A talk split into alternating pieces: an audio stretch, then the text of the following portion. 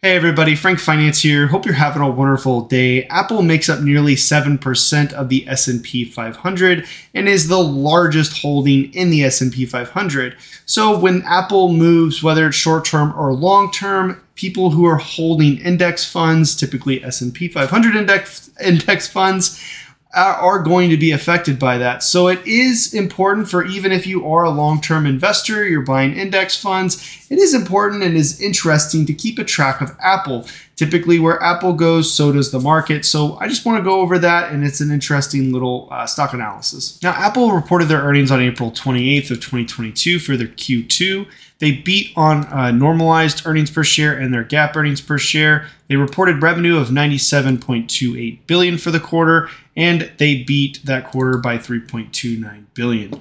Now, for future quarters, that's expected to be somewhere in late July, early August. They expect to have $1.15 earnings per share normalized and GAAP with $82 billion in revenue. And it looks like more folks are putting uh, downward revisions for future quarters, which makes sense considering the larger um, economic shift towards more so re- recession probably less people spending money. Jumping into my DCF model for Apple, jumping straight into the value, I have them 136 and 131 dollars respectively for a DCF versus an EBITDA multiple. Now let's talk about some of the inputs and why I believe they're worth less than what they're trading at now. I think they're somewhere trading around 145 dollars a share as of today's video.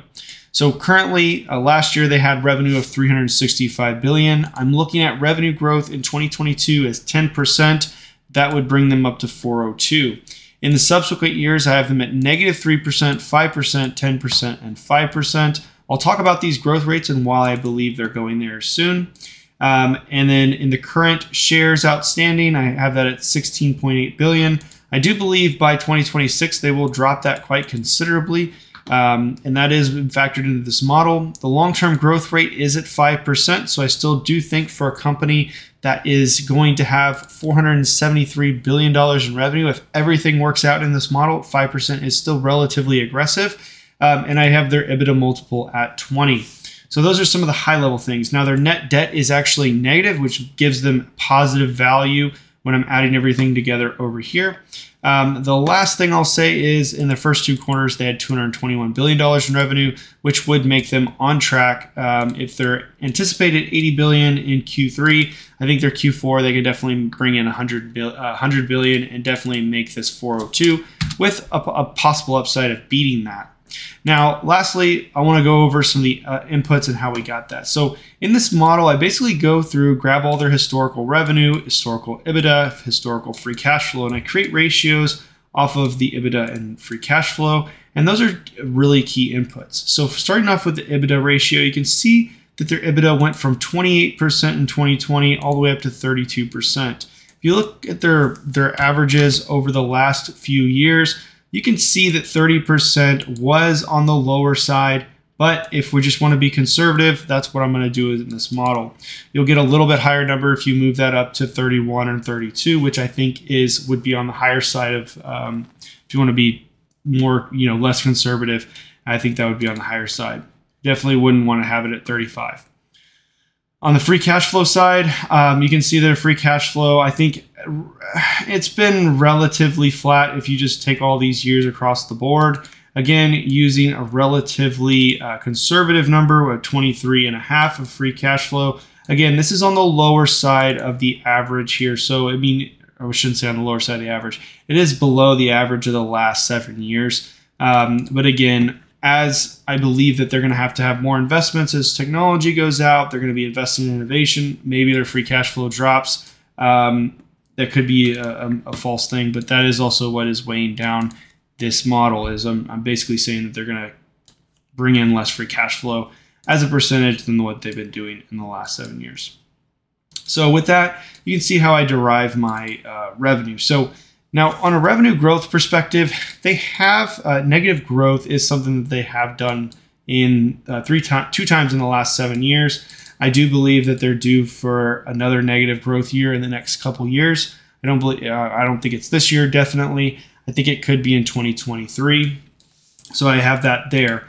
Um, past that, I do think we'll see a little bit more of an uptrend and then back start to see a little bit of a downslide as we've seen in these. Now we do see a really big bumper year, a bumper year here in 2015, and then we saw one in 2021.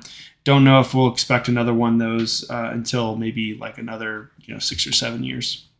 So point of that is is that Apple is relatively a large company. It is going to be hard for them to achieve. I mean, they haven't really been growing at a strong clip rate, cons- you know, consistently. I mean, just look at these um, five years here. There's nothing over. I mean, there's one over ten percent, but then you grab on the outer edges of it, and you have two over twenty. So um, it's really difficult to predict that out. That's why I have their long-term growth rate at five percent. So, with all that being said, I do think their DCF of 136 is conservative. I do think it is on the lower side of the value. If you do up this to 25%, which again, let's just do that real quick, and you up this to 32%, we're going to get a value of 145 and 139 respectively. Now, again, I believe those are the higher ends of what I would say is conservative. So if you bump it up any higher than 25 or 31%, you're definitely be over optimistic. And I don't think that their their ratios are going to get any higher than this based off of um, the type of company they are. The only possibility is is that they turn into more of a fintech company and they start to get higher money, higher uh, margins off of that. Um, but I don't really know if that's going to happen. So right now, I would say with a margin of safety, I would not be buying Apple at the moment unless you're investing into S&P 500 index funds. You're already getting exposure there. Again, it's 7% of the S&P already. So buying Apple on top of where they're currently priced, I think would be a little bit of a mistake. However, they have done well, very well over the last 10 years. Um, and so it's very hard to deny that that is, um, you know, that is why there's so much of the S&P 500. They have an insane market cap right now. Um, and moving forward, they're just going to continue to grow. Doesn't look like they have much signs of stopping. The only thing that's going to uh, really hurt them in the down or in the short term is market sentiment. So we'll pay attention to that and see see what that looks like. If you like this type of content, please consider subscribing. I do videos on personal finance, investing, and stock analysis. Thank you so much for watching. My name is Frank, Frank Finance.